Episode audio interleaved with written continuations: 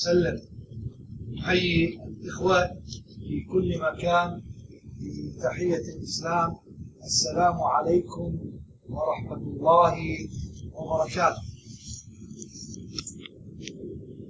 موضوع اليوم عن أسباب النزول. عن ابن مسعود رضي الله عنه وأرضاه قال ما من آية من كتاب الله إلا وأنا أعلم متى نزلت وفي من نزلت. رواه البخاري ومسلم.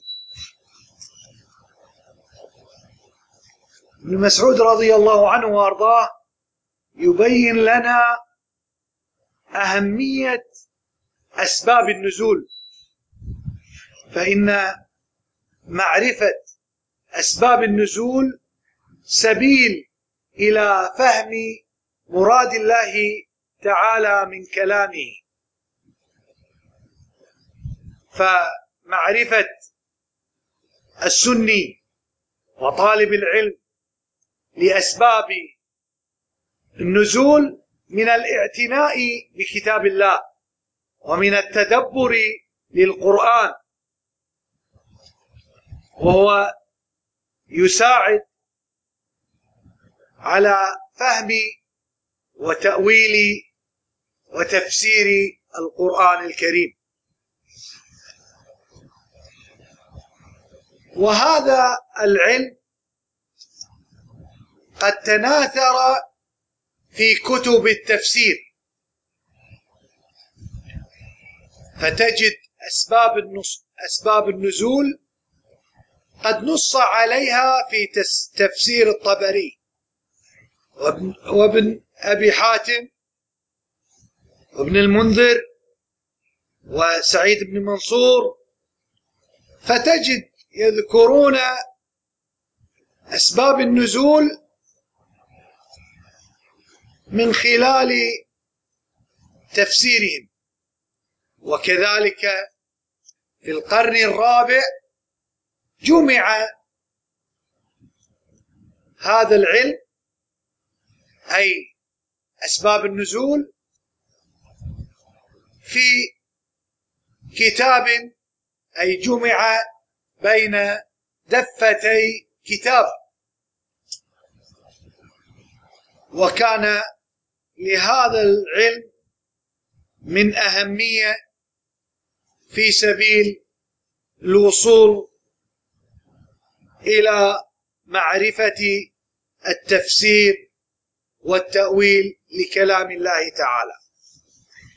لذلك نود في هذه المحاضرة أن نجعل هذه المحاضرة بطريقة السؤال والجواب من باب التيسير والتسهيل على المستمع. وهو سبيل مشوق للمتتبع ولطالب العلم في هذه المحاضرة. وسيكون معي شيخنا الشيخ خالد عبد الرحمن حفظه الله تعالى ورعاه. وسأطرح عليه أسئلة تظهر للمستمع ولطالب العلم هذا العلم الذي أظهر هذا العلم كثير من العلماء في كتاباتهم. فالسؤال الأول فضيلة الشيخ خالد أقول ما معنى أسباب النزول. الحمد لله رب العالمين. والصلاة والسلام على نبينا محمد وآله وصحبه أجمعين. أما بعد فجزى الله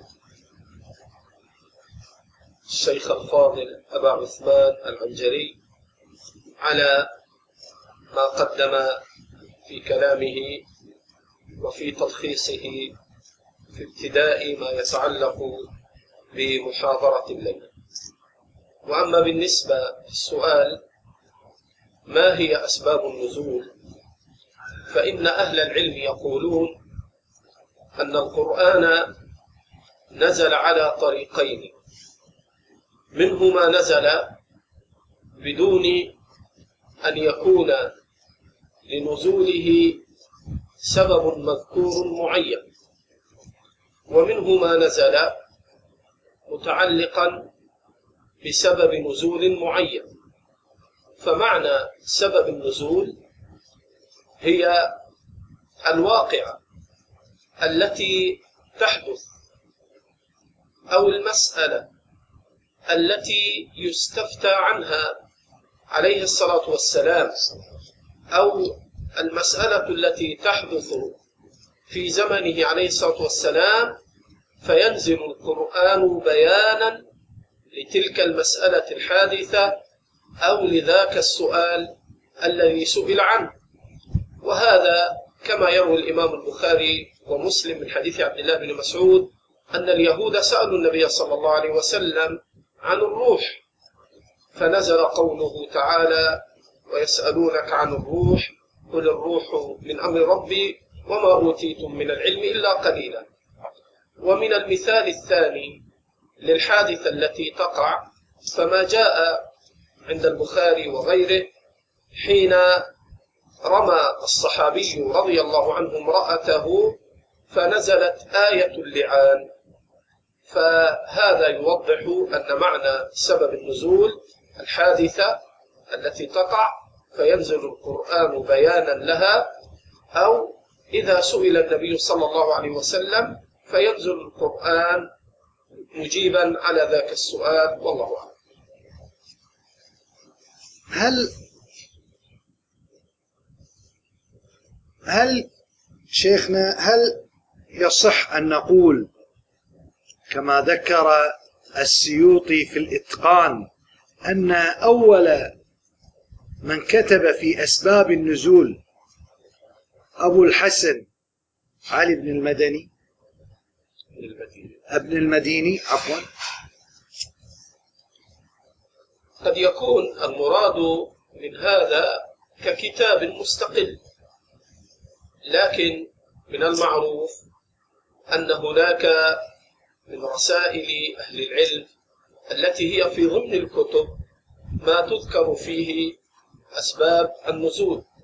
أما ككتاب آه، ابتدأ به فهذا الكتاب الذي ذكره السيوطي لم يصل إلينا على النحو الذي ألفه أو الذي كتبه الإمام. لكن قد جاءت عن بعض رسائل التابعين في الرسائل المختصرة ما يتعلق بأسباب النزول جاء عن قتادة وعن غير قتادة فيما يذكر الإمام الطبري بأسانيده إليه. نعم. دائما نقرأ بأن للآية أكثر من سبب في النزول. فكيف للسني أن يرجح في مثل هذا الحال؟ لا شك أن سبب النزول تارة يكون سببا واحدا فتنزل الآية على هذا السبب. وتارة تتعدد أسباب النزول في الآية. وهذا له أمثلة كثيرة فلعلنا نذكرها بعد. ولكن كيف للسني أو لطالب العلم أن يرجح إذا اختلف العلماء في ذكر أسباب النزول. نعم جيد. أي فهنا نقول أن أسباب النزول تارة المقصود شيخنا تعدد سبب النزول في الآية الواحدة. معلوم. تعدد سبب النزول في الآية الواحدة هذا له أمثلة كثيرة وكثيرة جدا كما يقول العلماء. فمنها مثلا ما جاء في قوله تبارك وتعالى يا أيها النبي لم تحرم ما أحل الله لك؟ قد جاء في الصحيحين من حديث عائشة أن هذه الآية نزلت في تحريم النبي صلى الله عليه وسلم على نفسه العسل وقد جاء عند النساء بإسناد صحيح كما يقول الإمام الألباني من حديث أنس أن النبي صلى الله عليه وسلم حرم أمة كان يطأها لما أكثرت عليه في ذلك عائشة وحفصة فحرم تلك الأمة. فإذا اختلف سبب النزول نظرنا فإن صح كلا الوجهين من ناحية الإسناد كالمثال الذي تقدم أن قوله تعالى لم تحرم ما أحل الله لك نزلت في تحريمه العسل كما في الصحيحين ونزلت في تحريمه الأمة التي كان يعاشرها كما في حديث النساء عن أنس بسند صحيح. حينئذ نقول صح الوجهان وصح السببان فيجب العمل بهما ولا منافاة بينهما فيصح أن تنزل الآية على أكثر من سبب. فإذا كان على هذا النحو وجب العمل ووجب إثبات كلا السببين. ولا مانع كما يقول الأئمة كابن تيمية وحافظ ابن حجر وابن القيم أن الآية قد تتعدد أسباب نزولها. وأما الوجه الثاني إذا جاء سبب نزول بإسناد صحيح وجاء سبب نزول بإسناد ليس بصحيح فإنه يرد الضعيف ويقال لم تثبت أن الآية نزلت في هذا السبب. وإنما يصار حينئذ إلى الدليل الصحيح الذي ثبت بإسناد صحيح بإثبات نزول الآية لذلك السبب ويبطل السبب الآخر الذي لم يثبت. وهذه الطريقة تضبط لك التعامل مع نزول مع أسباب اختلاف العلماء في أسباب النزول. فإذا صح الوجهان قيل بهما وإذا صح أحدهما وضعف الآخر الآخر رد الضعيف. شيخنا هني يعني لو قلت طالب العلم حتى يعرف هذه يعني القاعدة. فإذا قال القائل فهم الآية من خلال سبب النزول. هل هذه العبارة صحيحة؟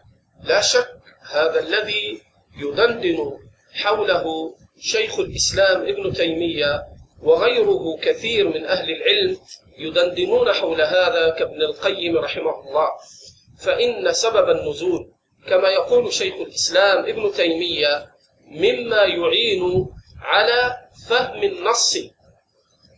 وشيخ الإسلام كثيرا ما يستعمل هذه القاعدة في بيان دلالة الآية. فلما جاء شيخ الإسلام ابن تيمية يرد على الفقهاء الذين تكلموا في جواز نكاح الزاني أو جواز نكاح الزانية فقالوا بأنه يجوز أن ينكح الزانية وردوا دلالة الآية. فرد عليهم شيخ الإسلام ابن تيمية بأن سبب نزول الآية هو استفتاء من الصحابي للنبي صلى الله عليه وسلم أن ينكح زانية. قال شيخ الإسلام فكيف تخرجون صورة السبب الذي من أجلها نزلت الآية. واضح. جميل. إذا شيخنا مما تقدم أقول الحكمة من نزول القرآن على أسباب النزول وعدم نزول القرآن جملة واحدة أو إن شئت قلت دفعة واحدة. ما الحكمة في ذلك؟ هذا قد بينه العلماء في بيان قوله تعالى ردا على دعوى الكفار وقالوا لولا نزل هذا القرآن وقالوا لولا نزل عليه القرآن جملة واحدة وقالوا لولا نزل عليه القرآن جملة واحدة فرد الله عليهم وبين حكمته في عدم تنزيل القرآن دفعة وجملة واحدة. وقالوا لولا نزل لولا نزل عليه القرآن جملة واحدة. قال تعالى كذلك لنثبت به فؤادك ورتلناه ترتيلا ولا يأتونك بمثل إلا جئناك بالحق وأحسن تفسيرا. فقد ذكر ثلاثة أمور. أولها كذلك لنثبت به فؤاده فكلما استجد أمر وكلما جاء أمر من هؤلاء الكفار كسؤالهم مثلا عن الروح. فنزل قوله قل الروح من أمر ربي. فحينئذ تأتي الحجج البينة التي تثبته ولا تخذله عند سؤال المشركين له وتبين تلك الحجة تثبيت الله له وأنه نبي الله صدقا وعدلا وأنه لا ينطق عن الهوى فتتوالى الحجج. الشيء الشيء بعد الشيء فيكون في ذلك تثبيتا لقلبه. قال تعالى كذلك لنثبت به فؤاده. ورتلناه ترتيلا. أي حتى يحتمل النبي صلى الله عليه وسلم والمسلمون أن يرتلوا هذا القرآن وأن ييسر عليهم حفظ حفظه وأن يتدبروا بخلاف ما لو نزل جملة واحدة فإنه يثقل عليهم. ثم قال تعالى ولا يأتونك بمثل إلا جئناك بالحق وأحسن تفسيرا. فتتوالى البراهين الشرعية في إبطال أمثلتهم الكاذبة فيزداد المؤمنون إيماما إيمانا وتبطل حجج هؤلاء الكافرين مرة بعد مرة حتى يستبين بذلك بطلان ما هم عليه مع كثرة شبهاتهم وأنها داحضة واحدة تلو الأخرى. أقول لابد للسني عندما يأتي إلى مورد ليستقي منه أن يتثبت ويتأكد من أن هذا المورد سني وأقصد بذلك إذا أراد أن يغتني كتاب من الكتب كتابا من الكتب لابد أن يتثبت بأن هذا الكتاب سني. فلذلك شيخنا شيخ خالد أود أن أسأل وأقول ما هي الكتب السنية المؤلفة في أسباب النزول؟ أما بالنسبة لزمن سلفنا الصالح في القرون المفضلة فإنما كانوا يضمنون أسباب النزول في كتبهم وربما عقد بعضهم في ضمن تصنيفه بابا وكتابا للتفسير كما صنع البخاري رحمه الله حيث من كتبه في صحيحه كتاب التفسير. فهؤلاء الأئمة يبوبون ويذكرون أسباب النزول في ضمن كتبهم في التفسير وفي غير كتب التفسير مما يحتاج إليه في المسألة المتحدث عنها.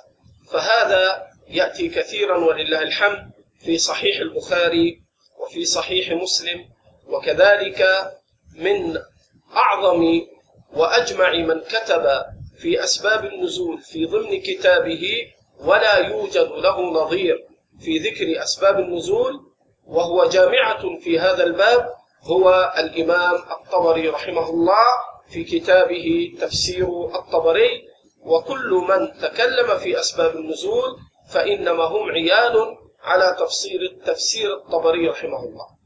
بعد ذلك بدأ العلماء يصنفون أسباب النزول في كتب مستقلة ككتاب مستقل.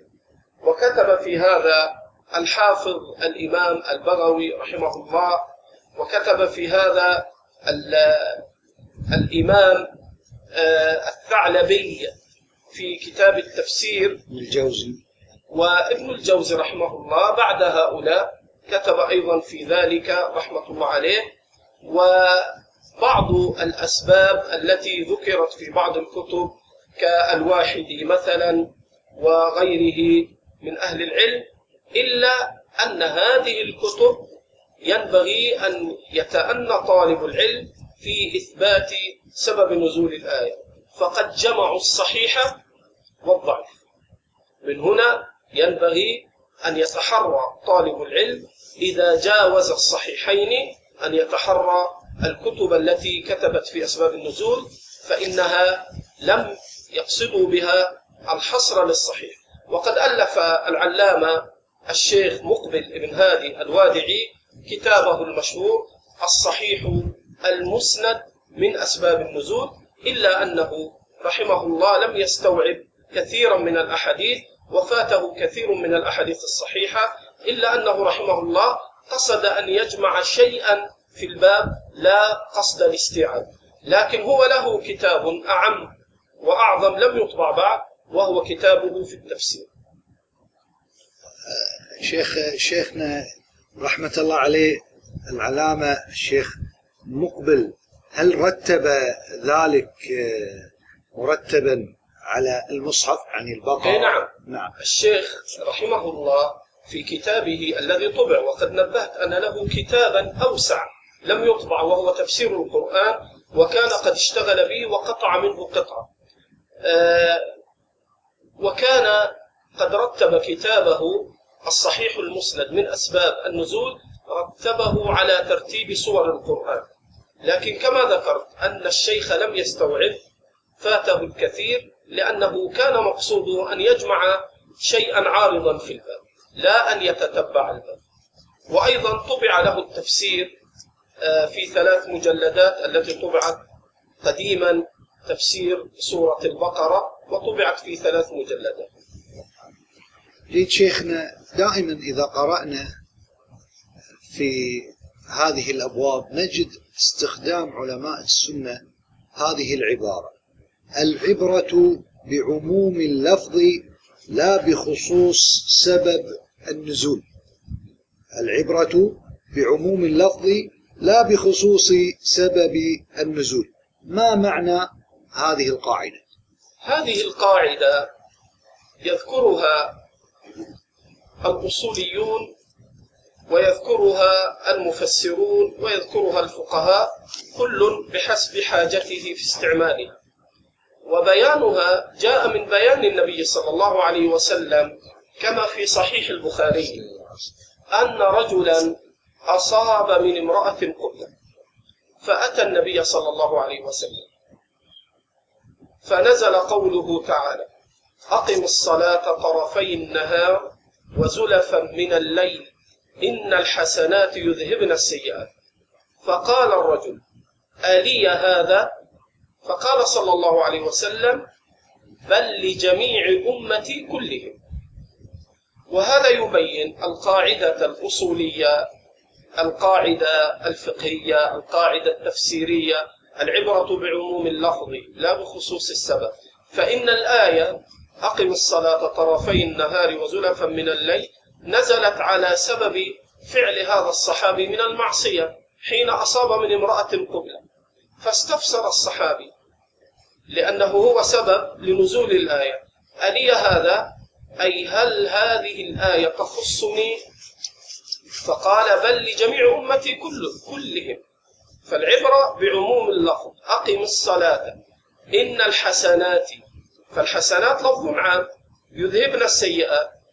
فصارت العبرة حينئذ بعموم اللفظ إن الحسنات لا بخصوص السبب وهو فعل الصحابي بل العبرة كما يقولون كما يقولون بعموم اللفظ لا بخصوص السبب.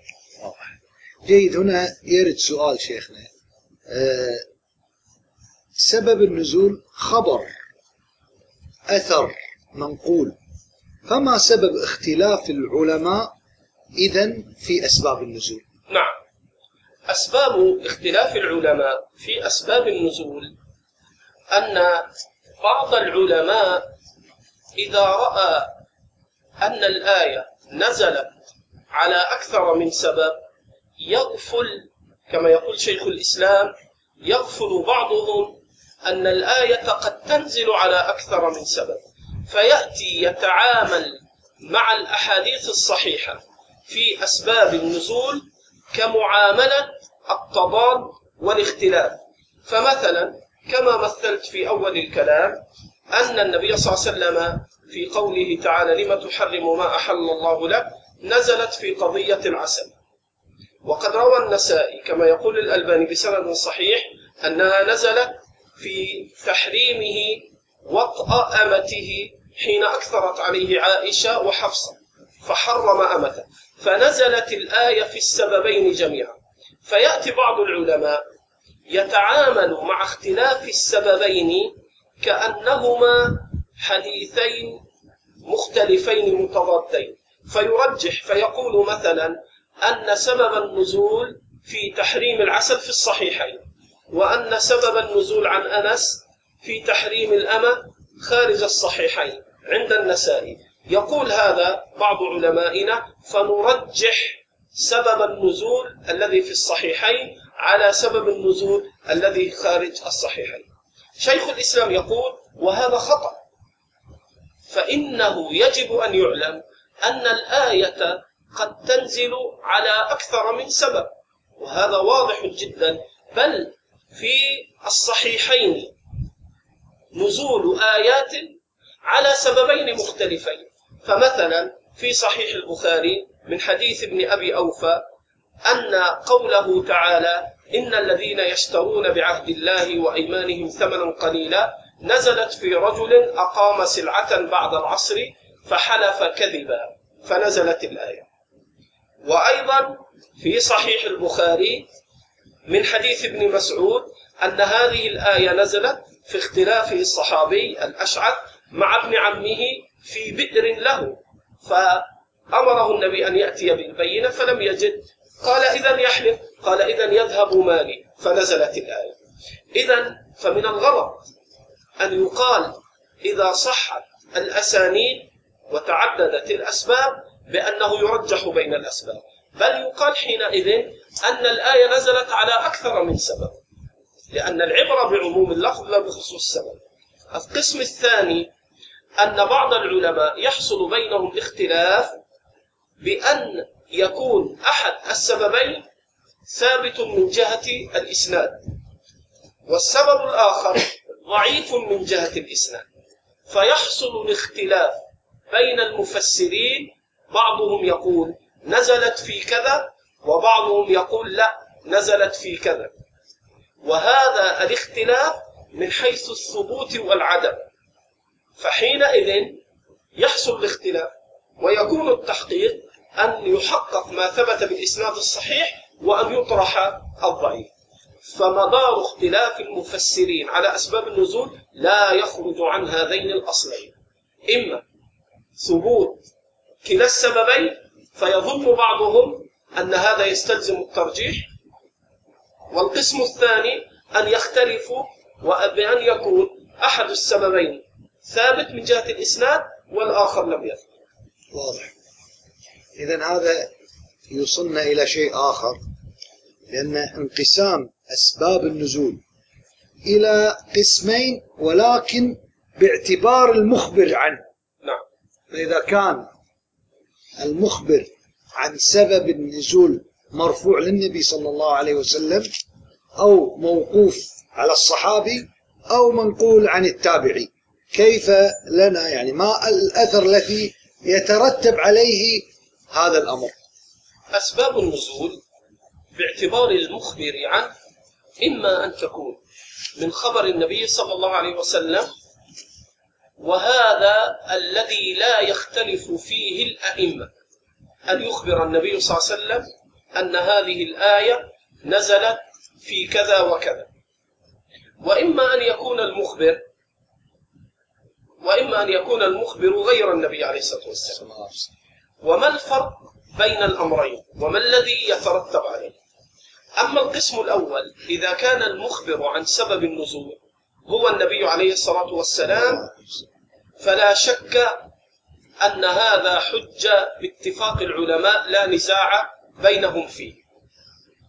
أما القسم الثاني إذا أخبر الصحابي عن سبب النزول فهذا يقسمه شيخ الإسلام ابن تيمية وجماعة إلى قسمين. أن يصرح الصحابي بسبب النزول بأن يذكر الحادثة فنزلت هذه الآية.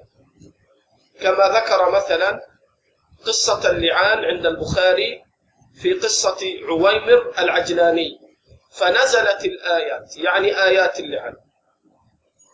هذا القسم يقول شيخ الإسلام ابن تيمية هذا له حكم الرفع أو هو مرفوع باتفاق العلماء.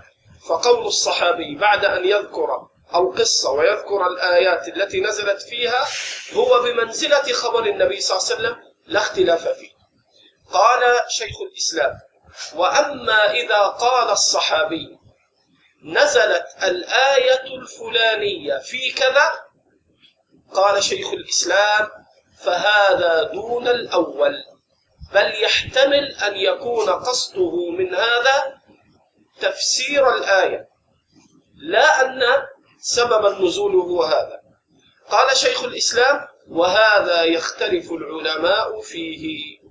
منهم من يدخله في المسند كصنيع البخاري ويعتبره كأنه من كلام النبي صلى الله عليه وسلم ومنهم من يتعامل معه على أنه تفسير من الصحابي للآية هذا هو الفرق بين الصورتين. أن يذكر الحادثة ثم يتبعها بنزول الآيات هذا حكم المرفوع بالاتفاق الحالة الأخرى أن لا يذكر حادثة ولكن يقول نزل في هذه الآية هذه الآية نزلت في كذا ولا يذكر حادثة. يقول شيخ الإسلام فبالتتبع والاستقراء قد يكون قصده. سبب نزول وقد يكون قصده أن الآية تشمل ذلك المعنى لا أن يقصد سبب نزول. فشيخ الإسلام ذكر الفرق بين الصورتين. وأما إذا ذكر هذا التابعي سواء من تفسيره أو أنه ذكر قصة فهو مرسل لا يحتج به إلا إذا قبله العلماء. جيد. هنا نريد توضيح أو بيان الفرق بين قول الصحابي نزلت الآية بسبب كذا. وقول الصحابي أريد بالآية كذا. هنا يقول سبب الآية. نعم. وفي موضع آخر يقول نزلت في كذا. في كذا. لا يقول سبب. إيه جيد. نعم. ويقول أريد بالآ... بها- أريد بها كذا. أو أو. أريد نعم. بالآية كذا. نعم. إذا قال السبب هذا واضح له حكم الرفع. أنه يذكر قصة ويذكر أن الآية نزلت عليه. هذا يقول شيخ الإسلام له حكم الرفع أو هو مرفوع باتفاق العلماء. لكن حين يقرأ الآية ويقول نزلت هذه الآية في أكل مال اليتيم. قوله نزلت في أكل مال اليتيم أو هي في أكل مال اليتيم ليس من الضروري أنه يقصد سببها لكن يقصد أن من ضمن الصور التي تشملها الآية هذه الصورة المتحدث عنها وإن لم تكن هي سببا لنزول الآية. فهذا فرق دقيق. إذا نستطيع أن نقول شيخنا أن إخبار الصحابي إخبار الصحابي عن أسباب النزول له حكم الرفع متى ما ذكر أسباب النزول. لا شك. وأما إذا اقتصر على قوله نزلت في كذا ولم يصرح بالسببية فإنه قد يكون تفسيرا وقد يكون سببا للنزول. إذا- تشوبه شائبة إذا. قال نزلت الآية بسبب كذا. هذا ما في خلاف. ما في خلاف أن له حكم الرفع إذا قال سبب كذا ما في أما خلاف. إذا قال أريد بها كذا. أريد بها كذا. حينئذ فيها يقول شيخ الإسلام فيها الاحتمال. أضعف من الأولى. شيخنا أختم هذه المحاضرة بمقولة البعض يقول ليس لأسباب النزول فائدة. فما قولك في من يقول هذه المقولة. أولا هذه المقولة قالها محمد عبد المصري وهذا الرجل لم يكن ذا عناية بالأحاديث والآثار. عفى الله عنه. هذا أولا. ثانيا أن هذا يخالف ما قرره العلماء في أقوالهم وفي أمثلتهم العملية في الاعتقاد والفقه. أما ما يتعلق بكلامهم فقد نص الأئمة كابن تيمية رحمه الله قال وإن معرفة أسباب النزول مما تعين على على فهم الآيات التي جاء السبب لأجلها. وهذا الذي يقوله شيخ الإسلام مثل له شيخ الإسلام بأمثلة كثيرة. منها لما تكلم شيخ الإسلام عن حكم نكاح الزانية وأن بعض العلماء أجاز نكاح الزانية ولم يعمل بالآية الزاني لا ينكح إلا زانية. فبماذا رد عليهم شيخ الإسلام؟ قال أنتم رددتم وتأولتم الآية التي سبب نزولها هي المسألة التي نحن متنازعون فيها. لما جاء الصحابي فقال يا رسول الله أنكح عناقا وكانت زانية. فنزل قوله تعالى الزاني لا ينكح إلا زانية أو مشركة والزانية لا ينكحها إلا زان أو مشرك وحرم ذلك على المؤمنين. قال شيخ الإسلام فكيف تخرجون؟ صورة السبب التي استفتى فيها الصحابي فنزلت الآية من أجلها. فتخرجون أنتم السبب الذي من أجله نزلت الآية. واضحة؟ واضح. كذلك. إذا شيخنا بل تجد أن قد الصحابي يشكل عليه فيكون سبب النزول سبب لتفسير المعنى. لا شك. وهذا له أمثلة يعني مثلا مما يفسر ذلك قول الصحابي عند أبي داود في السنن. لما غزوا القسطنطينية وصححه الألباني فقام رجل من المسلمين فحمل على العدو. فقال الناس ألقى بيده إلى التهلكة. فقال أبو أيوب أيها الناس إنكم تأولون الآية على غير ما, ما أنزل. إننا معشر الأنصار. لما مكن الله لدينه وأعز الإسلام قلنا لو أننا جلسنا في أهلنا فنصلح ما فسد من أموالنا.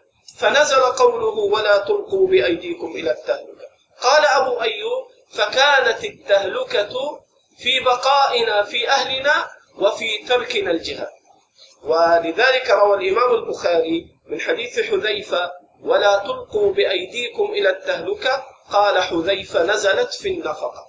فنلحظ هنا الصحابي بين لهم خطأهم.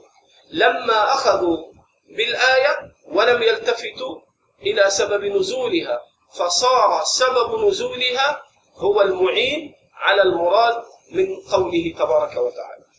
أيضا شيخنا فهم عروة رضي الله عنه وأرضاه بن الزبير في مسألة عدم وجوب الصفا والمروة. نعم لما جاء في الصحيحين نعم. فجاء عروة بن الزبير فقال يا أم المؤمنين والله ما أرى بأسا على من ترك السعي بين الصفا والمروة. فإن الله يقول فلا جناح عليه أن يطوف بهما. فلا أرى بأسا إذا ترك الطواف بينهما. فقالت عائشة بئس ما قلت يا ابن أختي. لو كانت الآية كما تقول لقال فلا جناح عليه ألا يطوف بهما. ولكن هذه الآية نزلت وكانوا قبل الإسلام كانوا يطوفون بين الصنمين. فلما جاء الإسلام تحرجوا من ذلك لأنهم كانوا يفعلونه في الجاهلية. فنزل قوله تعالى فلا جناح عليه أن يطوف بهما فلعمري ما أتم الله حج من لم يسع بين الصفا والمروة وقد سعى النبي صلى الله عليه وسلم بينهما وأمر به فلعمري ما أتم الله حج من لم يسعى أو من لم يطوف بينهما فاستدلت على سبب النزول على خطأ فهمه رحمه الله للآية جزا الله شيخنا الشيخ خالد على ما أكرم وأفاد. نسأل الله عز وجل أن يكون ذلك في ميزان حسناته. وأقول قولي هذا وأستغفر الله لي ولكم جزاكم الله خير جميعا.